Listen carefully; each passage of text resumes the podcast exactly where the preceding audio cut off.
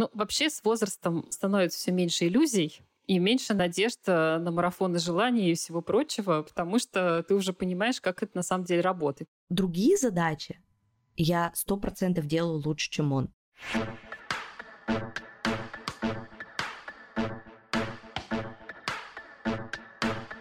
Нормально же общались.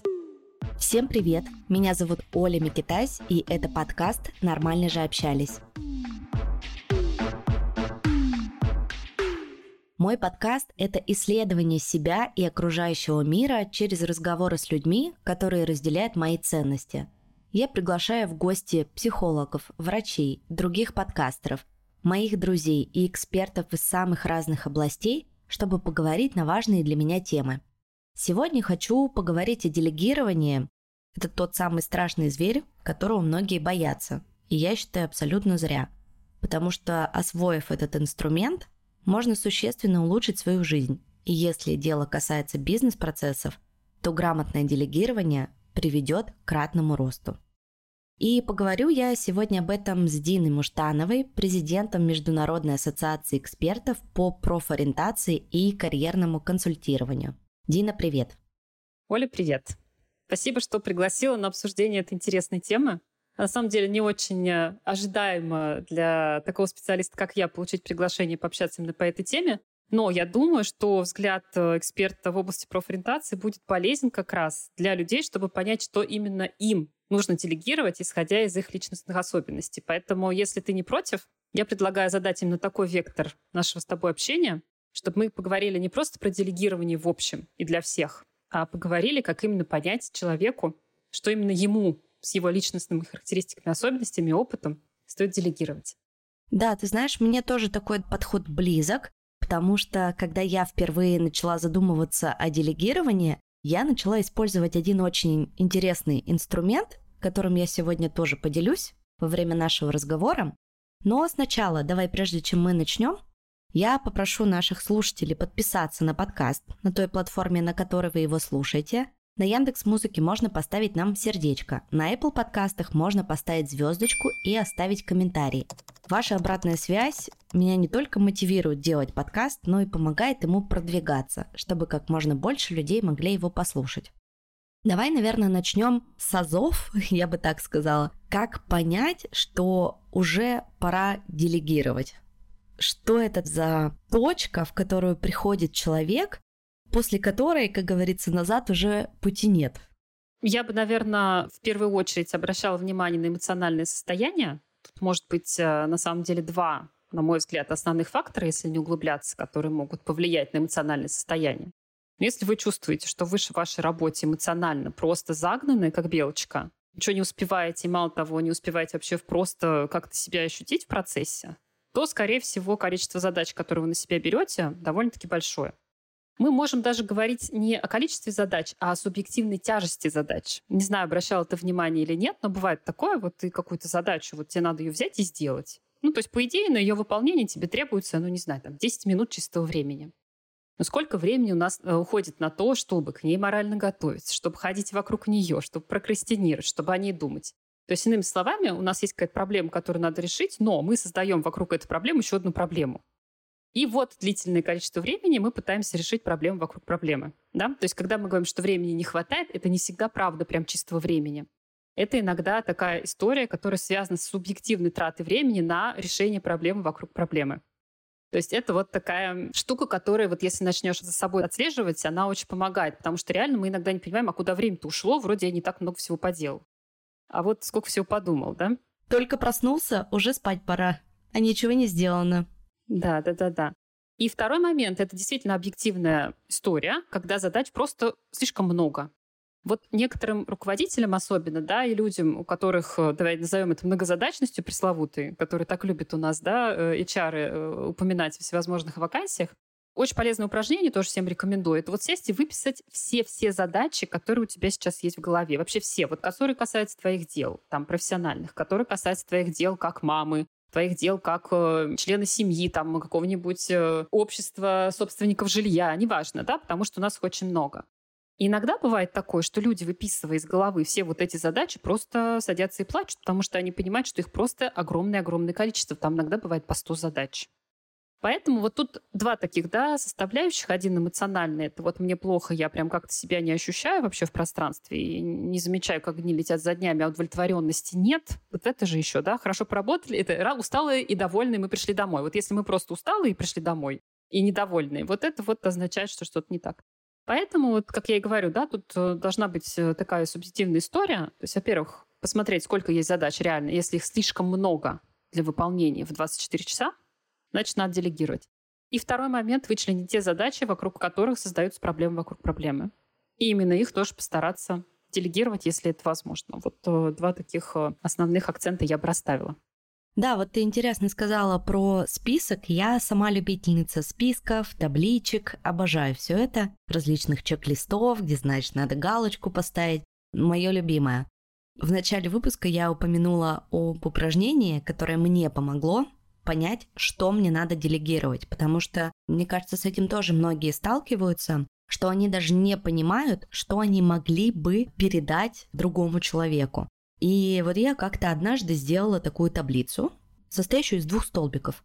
Нравится, не нравится. И вот ты как говоришь, да, все свои задачи жизненные выписывать, вот я их начала выписывать по этим двум столбикам. Ну вот это мне нравится делать, а вот это не нравится. Опять вот это нравится, нравится, нравится, вот это не нравится. И так во всех сферах. В работе, в отношениях, с детьми, с друзьями, все-все-все сферы жизни. И действительно мне это помогло. Потом то, что у меня оказалось в колонке «не нравится», я разбила на группы.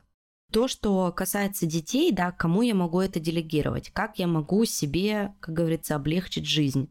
До эмиграции, когда мы еще жили в Екатеринбурге, и у меня было очень много помощников вокруг в виде бабушек, дедушек, бывшего мужа, эту задачу было решить очень легко, действительно. Да, есть дети, у них есть 33 родственника, которые их обожают и хотят их видеть. Вот, пожалуйста, на месяц расписываем гости на выходные каждому родственнику. Знаешь, и родственники не устали, и дети довольны. У них постоянно какая-то движуха. Но потом, например, после эмиграции я поняла, что это не работает, потому что здесь у нас никого нет, никто не может никуда взять моих детей на выходные. А как я тебя понимаю. Вот, и эту задачу, получается, никак не закрыть. Но, соответственно, тогда эту нерешаемую задачу нужно придумать ей какое-то уже другое решение. И тут, когда, ну, чтобы нашим слушателям было понятно, тут скорее не делегирование уже у меня включилось, а такой, знаешь, маячок, как облегчить себе мою материнскую участь, да, типа, что придумать на выходные детям, чтобы и я немножко отдохнула, и у них было интересное какое-то времяпрепровождение. Но это мы уже немножко ушли далеко. Главное, да, о чем я хотела сказать, попробуйте, если вы понимаете, что вам сложно, да, и вы не понимаете, что вы могли бы делегировать, составить такую табличку, нравится, не нравится, и потом уже поделить это на группы. Очень классно помогает, мне во многих сферах это помогло. И в том числе вот работой над моим подкастом, который вы слушаете. Подкасту три года, и я ни разу в своей жизни не делала его монтаж. У меня всегда с самого начала моей работы был в команде монтажер. Они менялись с течением времени. Сейчас уже больше года подкаст монтирует мой муж, а до этого его монтировала другая команда. И тоже я поняла сразу, что эта техническая задача, она абсолютно не про меня, она мне не нравится как раз о чем ты говорила, про эмоциональную составляющую, да, и прокрастинацию, я, конечно, понимаю, что я такой человек очумелой ручки, я могу сделать все и даже больше, но сколько я на это потрачу времени, сколько я на это потрачу энергии и сил, не счесть. И как раз, когда у меня даже не было денег на развитие подкаста, только в самом-самом начале, я просто сразу выделила определенную сумму на свое хобби потому что подкаст был как хобби. То есть вот у меня есть 5000 рублей, тогда была себестоимость выпуска, у меня есть эта сумма, я готова там два выпуска делать в месяц, получается из своей зарплаты выделять 10 тысяч рублей на хобби. Было тяжело? Да, для меня в тот момент 10 тысяч рублей была существенная сумма. Но потом я понимала, что это делегирование, оно мне приносит гораздо больше. за это время, что я могла бы потратить на монтаж, я могу в другом месте заработать больше. Я могу где-то выступить, рассказать про подкаст. Я могу сделать новые записи, соответственно, увеличить аудиторию подкаста. Я могу заняться продвижением, то, что мне интересно. Ну или заработать где-то еще в другом месте. Но в любом случае вот такой небольшой анализ даже над такой вроде небольшой задачкой, как хобби, которым был для меня подкаст в самом начале, тоже очень классно сработало. Когда мы уже затронули тему денег, мне хотелось бы немножко про страхи в делегировании поговорить, да, почему люди так боятся делегировать. Мне кажется, первый и самый основной страх, с которым люди сталкиваются, это страх денег, что нужно на делегирование вкладывать деньги, а их нет. Или они есть, но их ограниченное количество, а вдруг их больше не будет. Что ты можешь сказать по поводу этого страха и, может быть, еще какие-то перечислить, которые ты считаешь основными? Во-первых, хочу сказать, что очень правильно ты сделала. Не знаю, где ты прочитала или сама догадалась по поводу того, что действительно надо делить по принципу нравится, не нравится. Наверное, в каком-то подкасте услышала. Да, потому что здесь вопрос нравится. Мы очень часто воспринимаем, ну, там, вот э, люди ленивые, хотят делать только то, что им нравится. На самом деле, вот в профориентации есть такой закон, который срабатывает, ну, давайте, в 90% случаев. То, что мне нравится, у меня получается. Что мне получается, то мне и нравится. То есть по факту, когда мы выбираем задачи, которые нам нравятся, мы выбираем задачи, с которыми мы можем справиться быстрее и качественнее. Вот и все. То есть даже с точки зрения эффективности, если вам не заходит идея нравится, вы просто вот э, про себя думаете в своей голове, да, что если выбираете нравится, выбираете то, что получается у вас лучше. Правильно, как ты говоришь, а что мне получается лучше, оно, в общем-то, и оплачивается. Потому что, как правило, нам оплачивают деятельность какую? Не ту, которую мы страдательно делаем ну, кое-как, да, потому что она у нас не очень получается, а ту, которая как раз у нас выходит. Поэтому это очень правильное деление, даже вот с точки зрения там профориентации. По поводу страхов э, и первоначальных взносов за делегирование. Я бы, знаешь, вот стала плясать от цели. Вот очень хочется в рамках делегирования поговорить еще и об этом, да, потому что делегирование ради делегирования, ну, смысл какой в этом? Вообще здорово, если у каждого человека, который вот чувствует, что у него много задач в жизни, а сейчас такое практически у всех, было бы здорово, если бы вы ставили там на год себе какую-то профессиональную цель, личную цель, какую угодно, да, вот, не знаю, у вас год здоровья, у вас год карьеры, у вас год, э, не знаю, улучшения отношений с детьми и так далее. Год, чтобы выжить.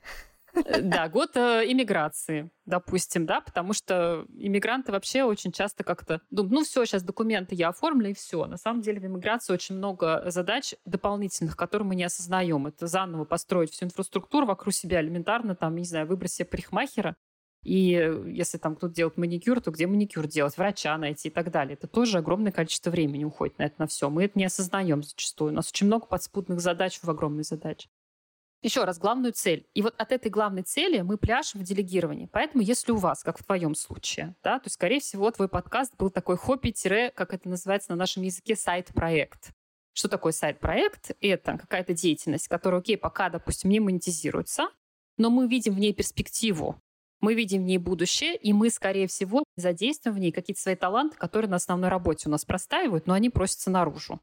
И мы видим, что примерно, окей, сейчас вот у меня там такой плюс-минус план, хорошо, если он есть, и, соответственно, через какое-то количество времени вот так, так, так, так, так я буду денежки зарабатывать с этого своего сайт-проекта, и со временем он у меня из сайд-проекта, да, вот этого, который на стороне, перейдет в основную деятельность тогда понятно, зачем инвестировать. Давай назовем это так. То, чем ты занимался, это называется инвестиция. Когда ты куда-то деньги вкладываешь, то они пока тебе не возвращаются, так скажем, да, но вернуться тебе там с э, плюсом, с большим, с маленьким, не знаю, какая задача стоит потом.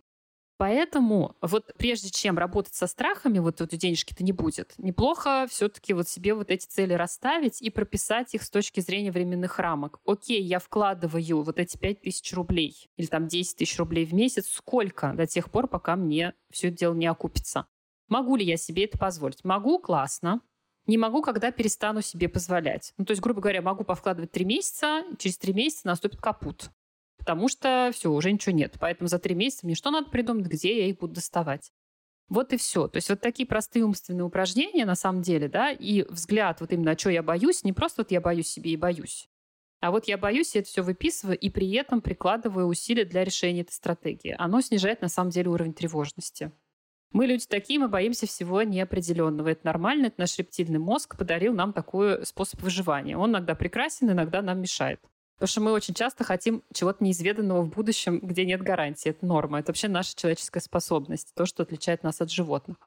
Поэтому, когда мы вместо того, чтобы бояться, пишем план действий и действуем, это прям самый главный способ справиться со стрессом. Поэтому вот я бы этот страх э, переработала сюда. Но, ты знаешь, мне плюсом, вот ты говорил, какие еще страхи бывают. Очень часто мне встречаются перфекционисты.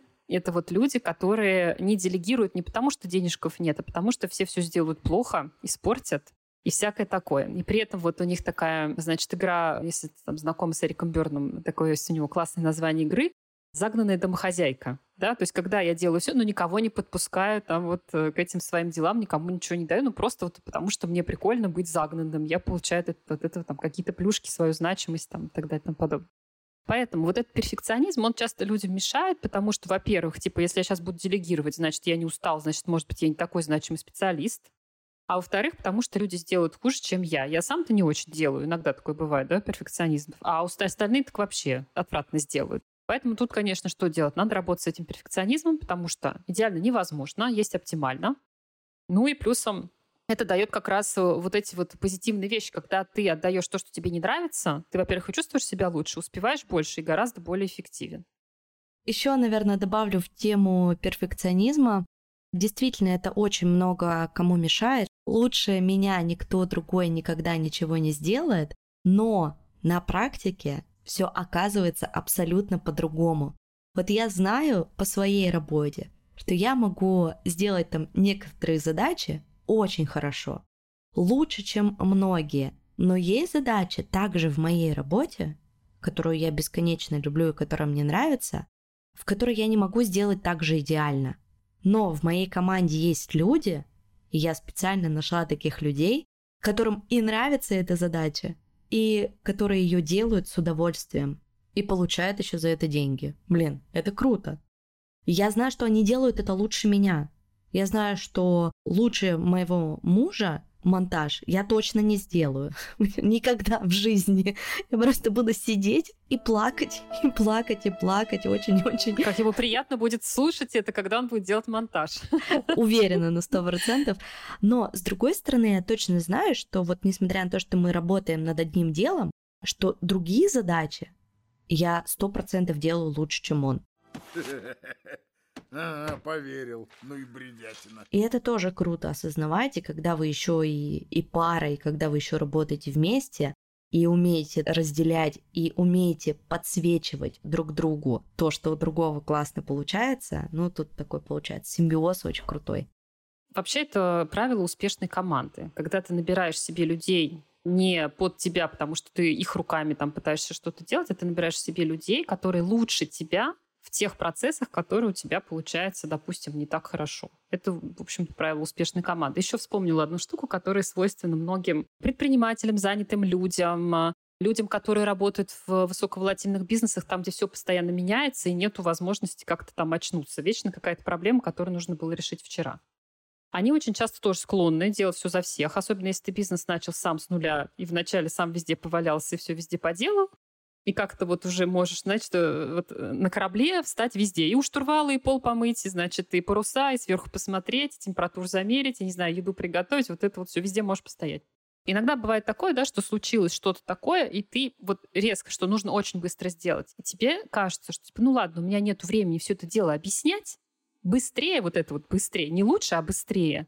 Быстрее сделать самому. И вот ты раз из раза попадаешь вот в эту ловушку тебе кажется, у тебя нет времени, поэтому быстрее сделать самому. И ты быстрее делаешь сам, в кавычках, быстрее все время, постоянно. То есть вместо того, чтобы остановиться, потратить один раз время на объяснение задач кому-то, вот просто как следует поговорить, все объяснить и эту задачу передать, ты бесконечно долгое время везде бегаешь, там, говорю, от штурвала к, значит, где там у нас э, на лодке готовят еду, потом там, значит, пол помыть, воды налить и всякое такое вместо того, чтобы один раз это все дело объяснить, сказать, как у тебя что-то работает. Вот это вот еще, если ловите себя на этом, что у вас говорит так быстрее самому, вот э, если вы встречаетесь с этой задачей там третий раз и быстрее самому, вот вы уже не экономите, это уже не быстрее, это уже дольше.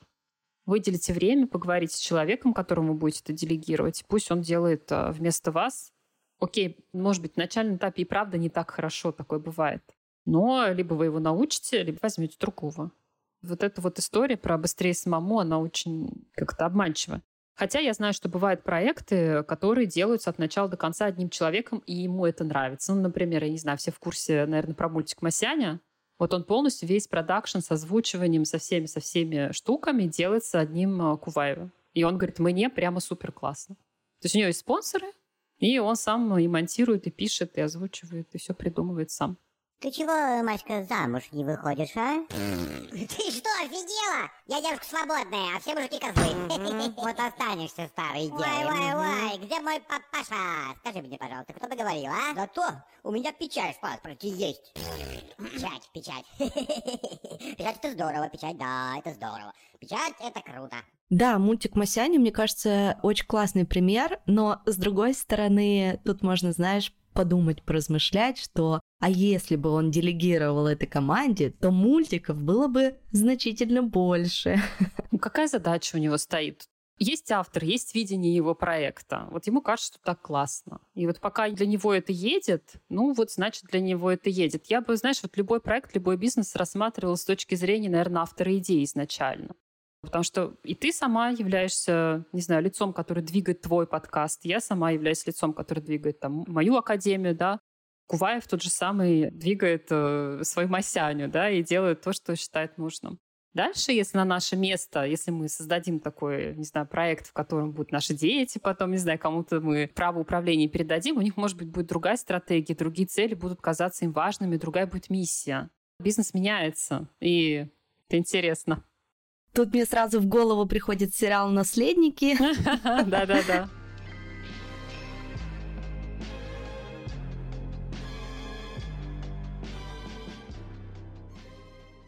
Мы раз затронули сотрудников и вот эту всю тему найма, ведь действительно на начальном этапе, когда ты только начинаешь какой-то свой проект на свои собственные средства, да, то у тебя, скорее всего, нет лишних денег для того, чтобы набирать команду. И, соответственно, ты либо стоишь на месте, своими силами это делаешь, но хочешь очень сильно развиваться, либо ты привлекаешь инвестора, да, какие-то инвестиционные деньги, либо ты берешь, ну, там самый простой вариант, наверное, а может и не самый простой для кого-то, это кредит.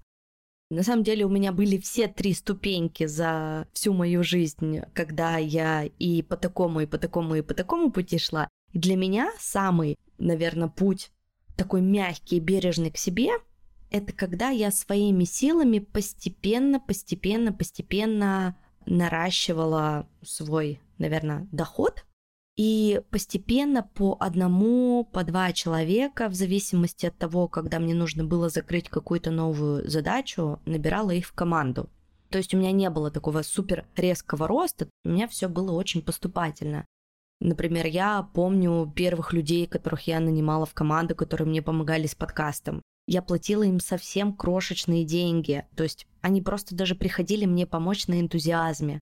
Потом уже впоследствии с супер маленьким окладом. И потом так по чуть-чуть, по чуть-чуть к нам стали приходить рекламные интеграции. Это стала более такая процентная работа.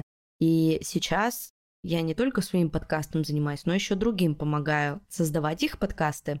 И поэтому это требует еще больше людей в команду. То есть нас сейчас примерно 15 человек. Вся команда работает на фрилансе, да, у всех есть собственные проекты, и также проекты, которые я могу им давать для работы.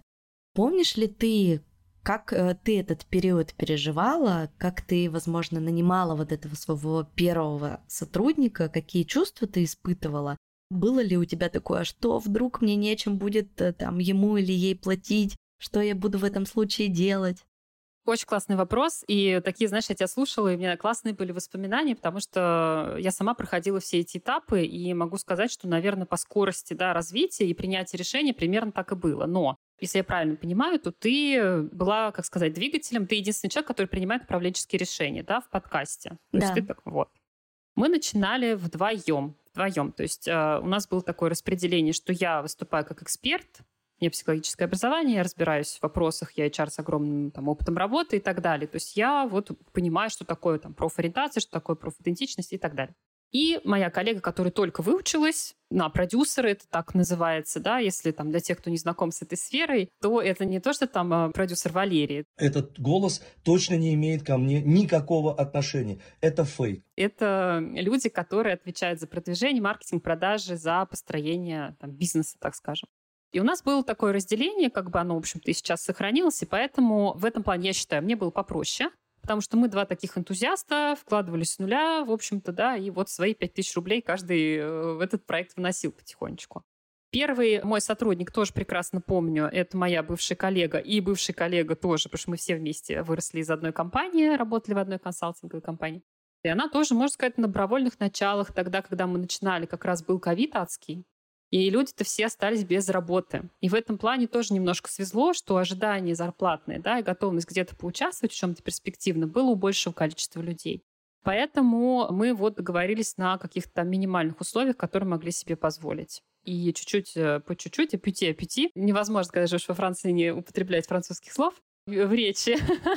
вот. И со временем, да, то есть у нас сейчас там больше 30 человек тоже в команде, и все это дело довольно разрастается. Мы в зависимости от кризисов э, разворачиваемся, сворачиваемся, но тем не менее есть постоянный член команды. Но чтобы я тут, наверное, знаешь, что хотела сказать по поводу вот, ну давай назовем это риски. Вообще э, все очень индивидуально. Вот есть люди с э, высокой готовностью к риску, точнее даже готовностью к высокому риску, давай так это назовем, потому что у нас есть у всех готовность к риску, просто вот этот риск, он бывает маленький, большой и так далее.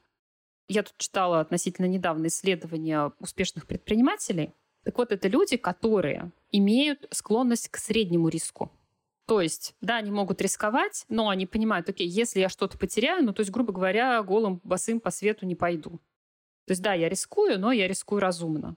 Потому что люди, которые делают вот этот all-in, вот этот высоковый, да, рисковый, там, принимают решения такие, они, ну, просто в некоторых случаях просто выпадают из э, обоймы именно потому, что они потом не могут восстановиться. Поэтому вот этот вот средний риск, он хорош. Но, повторюсь, риск как бы есть. Потому что если ты не рискуешь, если ты вот эти 5 тысяч рублей или там сколько ты не вкладываешь каких-то людей, не нанимаешь, то как будто бы даже чисто статистически твой бизнес рискует э, скурвиться до того момента, как он начнет приносить денежки. Поэтому да, и вот сейчас я тоже смотрю, что как раз у нас э, бизнес дорос до того момента, что пришло время нанимать дорогостоящих специалистов, потому что на коленке некоторые процессы уже не могут выстраиваться. Вот как ты говорил, да, если были люди на энтузиазме, это могут быть люди, которые только выучились, потому что когда бизнес создается, лучше делать хоть как-то, чем никак. И вы можете брать выпускников любых, которые просто хотят стажировку пройти, потренироваться, наработать себе портфолио как угодно. Это правда решается задача. Но со временем ты понимаешь, что твой риск — это брать на себя ответственность за зарплату наймового сотрудника, который как раз вот типа лучше тебя что-то делает, но при этом он уже стоит дорого. И типа твои риски растут просто в деньгах. То есть это тоже нужно держать э, в виду. И вот этот шаг да, риска, он все время растет. Чем больше бизнес, тем больше риск на самом деле. Если когда ты его начинаешь, у тебя риск 5000 рублей, потом, когда у тебя бизнес растет, ты можешь уже рисковать миллионом. Ну, потому что ты понимаешь, да, что твой оборот может это там покрыть и так далее, и так далее, и так далее. Но, тем не менее, уже он остается средним для тебя, потому что обороты растут. Пока ты не описала про риски, что есть э, там люди, которые средне рискуют, да, и они более успешные, я такая сразу, пока ты перечисляла, такая, так, я отношу себя к средним, потому что все на карту я ставить не готова, и уже как-то более разумно и осознанно к этому процессу подхожу. Но это, знаешь, еще, мне кажется, здесь добавляется ну, чего греха таить, возраст, опыт и то, что у тебя есть за спиной, грубо говоря, ответственность. Вот та ответственность, которую я несу за своих близких, за своих детей, конечно, ну, то есть я не могу быть супер рисковым человеком. У меня всегда должен быть план А, план Б и желательно план С. И Ж. Да, и еще в кубышке финансовая подушка. И вот только тогда я чувствую себя спокойно.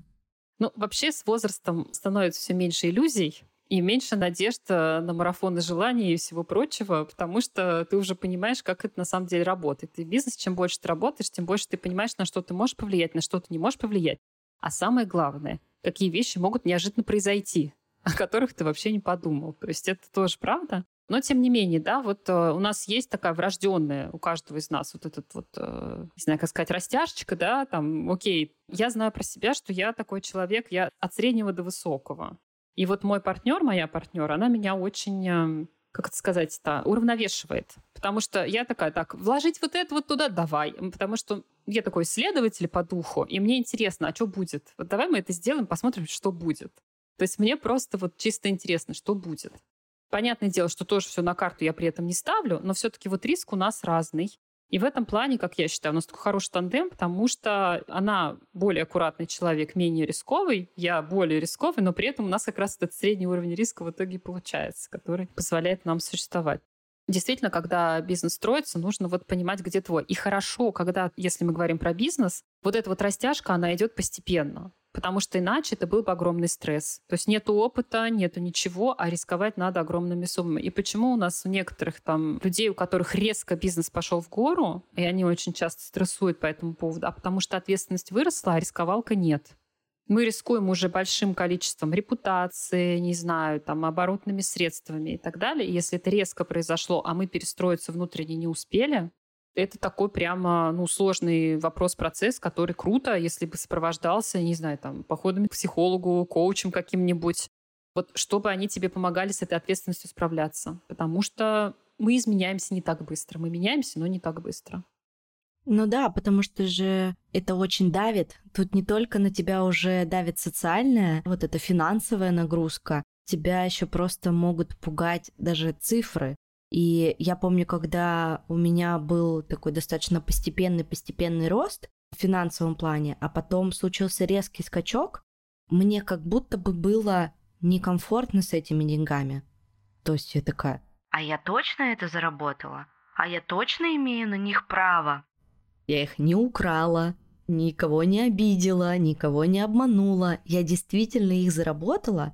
Мне понадобилось время, даже несколько месяцев, чтобы мне с ними стало комфортно. Чтобы вот эти деньги лежали, я их видела, и такая, да, могла их себе присвоить. Вот такой момент тоже, мне кажется, важно учитывать.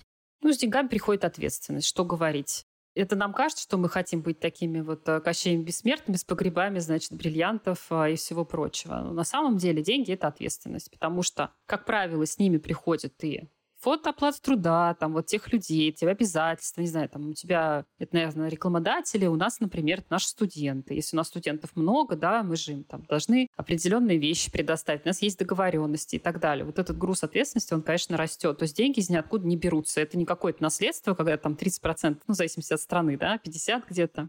Я тут узнала, что, оказывается, нельзя во Франции просто взять и купить своей дочери квартиру и просто так ей отдать. То есть с этого всего надо обязательно дополнительно платить налоги. Я думаю, вот ничего себе. То есть э, тут э, так работают с тем, чтобы ну, не происходил а, отмыв э, денежных средств. Ну, то есть ты квартиру всем накупил, типа, вот, а тут нет. Купил квартиру дочери, вот, пожалуйста, она у тебя там на 50%, на 30% будет дороже. Но это отвлечение такое. Поэтому вот, налоги еще, да, те же самые. Много-много ответственности с деньгами приходит, но да, хорошо, когда вот ты с этой ответственностью можешь работать, чтобы я не было там, не знаю, элементарно каких-то панических атак. Потому что я много там с друзьями своими общаюсь, и у тех, у кого резко выросла ответственность, они прям некоторые э, долго из этого выползали из этой ответственности, потому что просто становится в какой-то момент страшно, что ты на своих плечах вот это вот все несешь. Особенно если ты один, да, вот как в твоем случае. Я считаю, что мне очень повезло, что есть человек, который разделяет со мной ответственность. И мы с ней вдвоем можем созвониться, хотя живем там не в одной стране даже. Ну так посмотреть друг на друга и сказать, ну что, Спасибо, что ты со мной и это все разделяешь. Согласна, это очень классно, но там тоже есть, конечно, свои подводные камни, когда ты делаешь что-то, какой-то проект с кем-то в команде. Тут может быть и какая-то конкуренция внутренняя, внешняя включиться. Здесь может быть я делаю больше, ты делаешь э, там недостаточно. Потом, например, когда приходят большие деньги, тоже там это как снежный ком, все может накатиться, и разные, конечно, свои тоже минусы в этом есть. Я попросила ребят из своей команды ответить на несколько вопросов. Ну, во-первых, чтобы лучше о них узнать, и, может быть, благодаря их ответам сделать работу над ошибками в своей деятельности. Я спросила Кристину, помощницу продюсера подкаста «Нормально же общались», то есть мою помощницу, она у нас занимается коммуникациями, партнерами, сценариями. Мы работаем вместе уже два года. Вот что она ответила. Как ты узнала обо мне и как стала частью команды? О боли я узнала в одном из выпусков подкаста, где она была гостем. Мне очень откликнулась ее история, и я подписалась на нее в Инстаграм. Позже она выложила сторис о том, что ищет помощницу, и я решила попробовать написать. Признаюсь честно, я очень долго собиралась с мыслями, но оказалось все не так уж и страшно, и она мне сразу ответила, что давай попробуем. И так началась наша совместная работа. Какими задачами ты занимаешься? Я помогаю Оле с поиском гостей, согласовываю записи, все общение и сопровождение героев до и после записи на мне. Также я занимаюсь написанием сценариев. Вместе с Олей мы придумываем темы для выпусков. Я ищу подкасты для совместной работы и рекламы, ну и выполняю какие-то мелкие задачки. Как бы ты охарактеризовала свою работу в трех словах?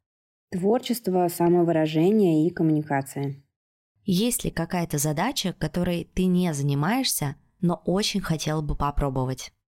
В целом я довольна тем, что я делаю, но мне было бы интересно посмотреть, как происходит та самая магия монтажа. Посмотрим, что у нас тут. У нас было два мешка травы, 75 таблеток мискалина, 5 марок мощнейшей кислоты, пол салонки кокаина, и гора возбудителей, успокоительных и всего такого, всех цветов. Что тебе нравится в работе со мной? Легкость в общении, возможность самовыражения, нет абсолютно никакого давления. Я свободно могу высказывать свое мнение, и меня всегда услышат. Ну и также нет никаких привязок к графику. Могу выполнять свою работу в удобное для себя время. Задала вопросы Маше, редактору. Мы с ней работаем уже тоже достаточно давно над несколькими проектами. В том числе она была редактором нашего подкаста про политзаключенных «Последнее слово». Как ты узнала обо мне и как стала частью команды? С Олей мы работали еще в сети баров здорового питания в Екатеринбурге. Мы работали в разных барах и почти не пересекались. Мой непосредственный начальник в баре, в котором я работала, говорил, что Оля — это главная сука всей этой сети. Очень ужасный, стервозный человек. И заочно я ее очень сильно боялась. Я подписалась на Олю в Инстаграм, когда очень много бегала, и мне было очень интересно все, что связано с бегом. И мой друг написал мне, что вот Оля Микитайс тоже начала бегать. И я на нее подписалась, и, по-моему, даже какие-то там советики пробовала давать. Мне было очень интересно следить за всеми людьми, которые бегают в Екатеринбурге. И иногда я бегала под подкасты Оли. А потом у Оли увидела вакансию о том, что она ищет себе помощника. И я подумала, что я хочу, хочу попробовать, потому что мое отношение совершенно поменялось после того, как я стала читать ее в Инстаграм. Какими задачами ты занимаешься? Я копирайтер, я пишу разные тексты, и в основном я пишу сценарии для подкаста, описание к выпускам, название выпусков, ну и другие текстовые задачи, которые возникают. Как бы ты охарактеризовала свою работу в трех словах? Что-то вроде «много правок не бывает». Есть ли какая-то задача, которой ты не занимаешься, но очень хотела бы попробовать? Это продюсирование, это упаковка подкаста с нуля, от идеи до реализации. Я не пробовала, не знаю, как это, но мне очень хочется это попробовать. Мне кажется, это очень интересно проследить вот как от одной идеи. Точнее, я уже знаю, как это получается, потому что я участвовала в, нек... в одном подкасте, который мы создавали все вместе с нуля. Теперь хочется этот весь путь проводить с автором, так сказать, тет-а-тет, под чутким руководством, естественно, Оли. Что тебе нравится в работе со мной?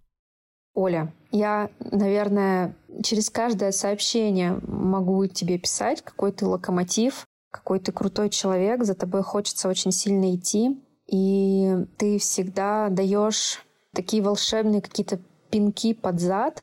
Ты один из немногих руководителей, которые говорят тебе не то, что ты провалился, а то, что ты, наоборот, можешь, смотри, ты можешь сделать больше, и хочется делать больше, и с тобой не страшно. Не страшно идти во что-то новое, во что-то непонятное, во что-то сложное, потому что всегда, если что-то не получается, ты не говоришь, это твой провал. Ты пытаешься как-то помогаешь, э, направляешь. Мне это очень-очень нравится. Вика у нас отвечает за визуал. Вика делает все те рилсы и шорты, которые вы видите в моем инстаграме и в YouTube канале.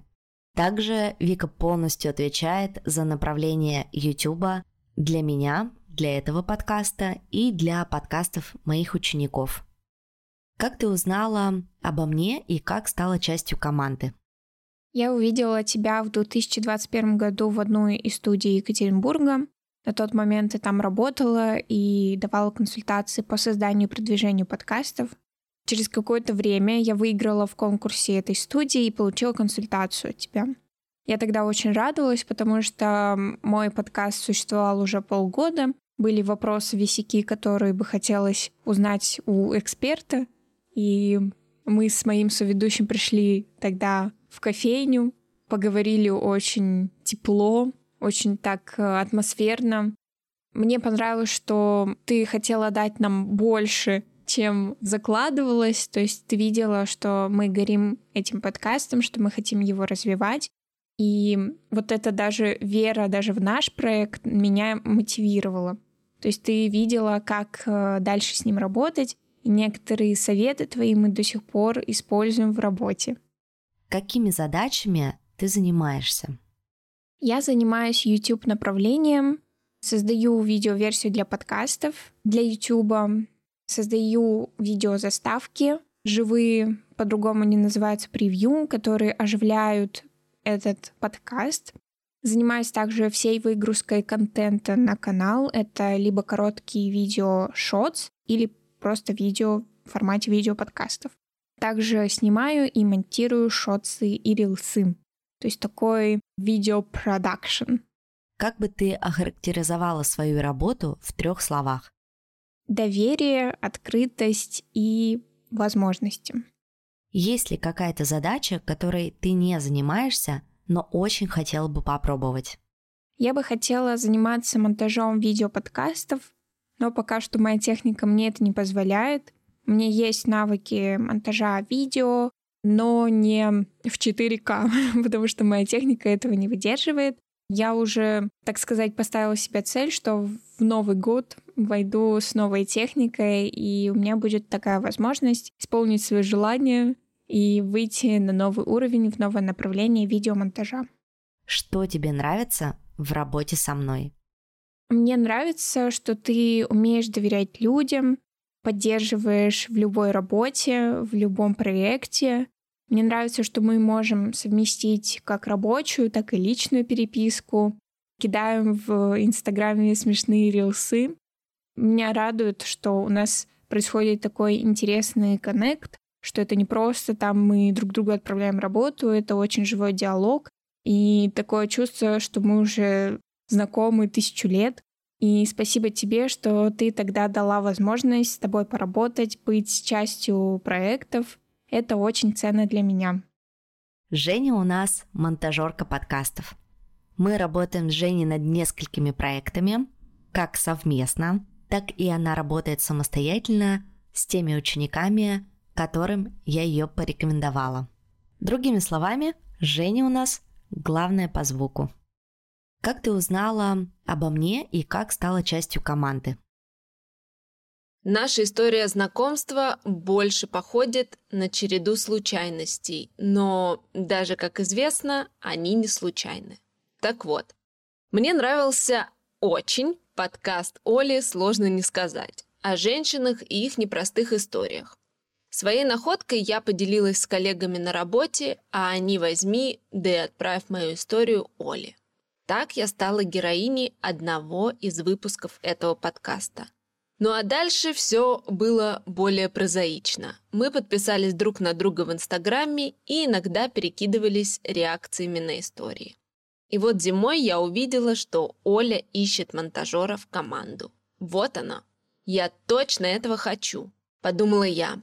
Как вы понимаете, все сложилось, и вот уже год я монтирую разные классные подкасты, которые продюсирует Оля.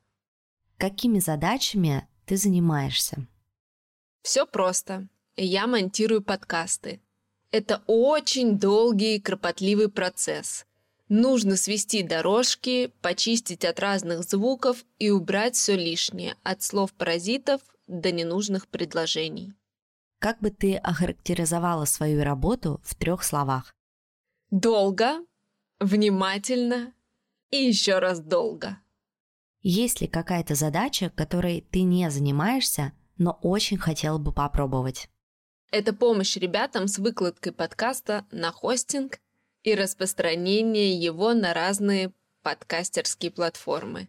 Это сложно выговорить и звучит это непонятно, но если проще, то я бы хотела помогать авторам делать так, чтобы их подкасты появлялись везде. Что тебе нравится в работе со мной?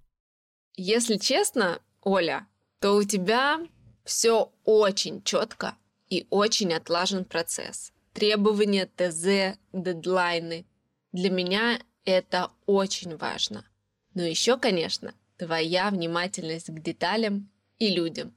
Ну и еще, конечно, наши диалоги.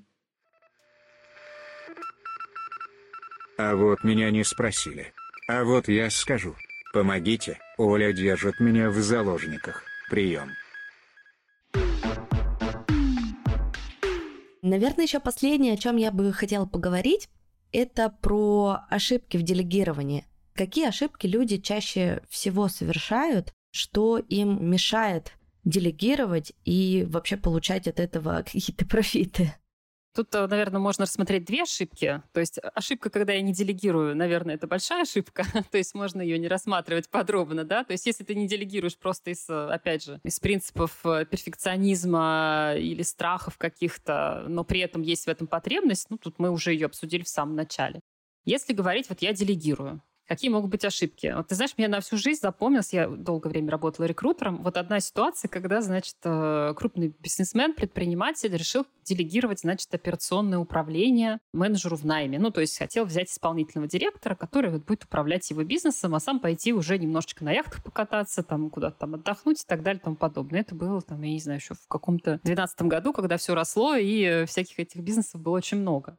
Я прям занималась подбором этого исполнительного директора, нашла прям замечательную женщину, вообще супер, с классным, релевантным опытом и так далее и тому подобное. Что ты думаешь? Пошло три месяца, а делегирование не произошло.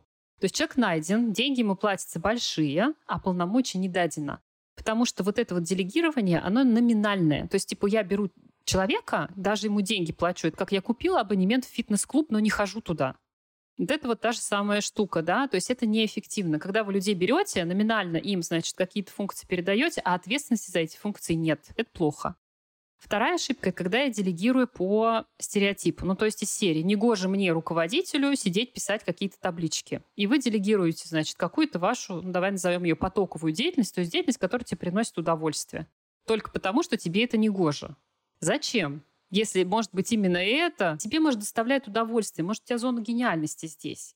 Может быть, это как раз то, что заставляет тебя, не знаю, радоваться. Я вот, если говорить про свои какие-то да, функции, которые я не делегирую, я не делегирую написание лекций, создание учебного материала. Я все это делаю сама. Я сама учусь, я сама вычитываю, я сама все создаю, потому что для меня это огромное удовольствие. Я не хочу, чтобы за меня читали книги и писали мне, значит, какие-то экстракты. Для кого-то это прямо да, ну, решение задачи, когда надо знать много и все. Я нет, я вот прям мне очень нравится читать, учиться, смотреть и самой создавать образовательный продукт. Я там буквально даже задания сама пишу. Я очень мало делегирую создание образовательного продукта. Не потому что я не могу этого сделать. Я могу. Есть методологи, да, есть другие там эксперты, и они могли бы, наверное, это сделать. Но вот э, это то, что доставляет мне удовольствие. Поэтому ошибка делегировать то, что является твоей зоной гениальности, что приносит тебе удовольствие, что тебя иногда даже расслабляет. Пусть это даже тупая иногда работа из серии, там, не знаю, проставлять счета фактуры, э, вводить там какие-нибудь поступления, не знаю, делать какие-то таблицы для людей. Вот не надо, да, идти по шаблону. Мне вчера моя дочка говорит, мам, там умножь какие-то числа, то ли 7 на 7 или то ли 8 на 7. В общем, мы с ней шли из магазина, у меня в руках пакет, и она мне говорит, мам, сколько будет 7 на 7? А у меня, если честно, к вечеру голова уже была такая квадратная, что я даже не могла вспомнить, сколько дважды два будет. Ну, то есть это вообще был какой-то уже кошмар. И я говорю, да не знаю я, сколько это будет. Она говорит, Но как ты же, типа, училась в институте, в школе училась столько лет, и что ты мне не можешь вот сейчас сходу сказать, сколько будет 7 на 7? Я говорю, а зачем мне знать, сколько будет 7 на 7, если я любые цифры могу посчитать в калькуляторе? Ну, то есть, смысл? Какой вот мне держать эту информацию в голове, эту таблицу умножения, если я могу открыть приложение и за секунду посчитать, сколько это будет? Для чего?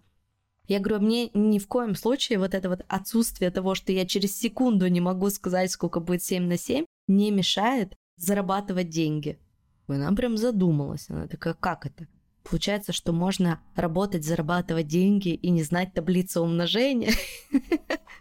Ну, ты ей обязательно только скажи потом, чтобы у нее не родилось такого ощущения, что это все дело учить нельзя.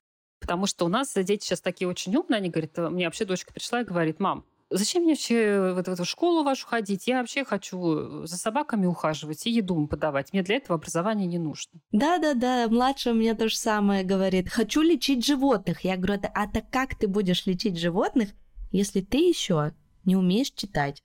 Ну, не получится. Нет, тут, тут э, как раз у нее ну, более экспертная такая позиция. У меня-то просто, да, ну, типа, что я еды им не дам, я и так это понимаю. Тут вот вопрос в том, что когда мы учим, что такое 7 на 7 в школе, на самом деле мы развиваем такое очень полезное свойство нашего мозга, как память. Поэтому ей -то это очень актуально. Ее задача — это заучить и воспроизвести, научиться тренировать память, научиться запоминать вещи. Потому что ты свою память все равно используешь. Просто у тебя сейчас, так как за неактуальностью задач, да, если вот, не знаю, там, будем с тобой как-нибудь встречаться, обсуждать навыки, которые, как они поменялись, вот какие навыки сейчас надо тренировать, да, и какие вот раньше были что навык запоминания и воспроизведения информации, он сейчас не актуален, его не нужно нам, потому что действительно мы можем воспользоваться Гуглом, там, чем угодно, и найти любую инфу, и нам не надо воспроизводить, мы можем это, правда, найти. Поэтому вот хранение и воспроизведение информации — это один из навыков с минимальной стоимостью на данный момент.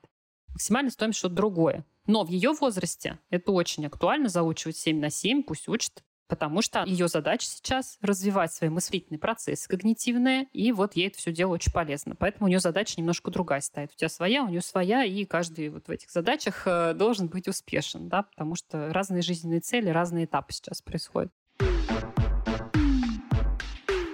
Сегодня мне бы хотелось порекомендовать вам подкаст, который мы запускали этим летом вместе с моей командой. Называется он HR Manit.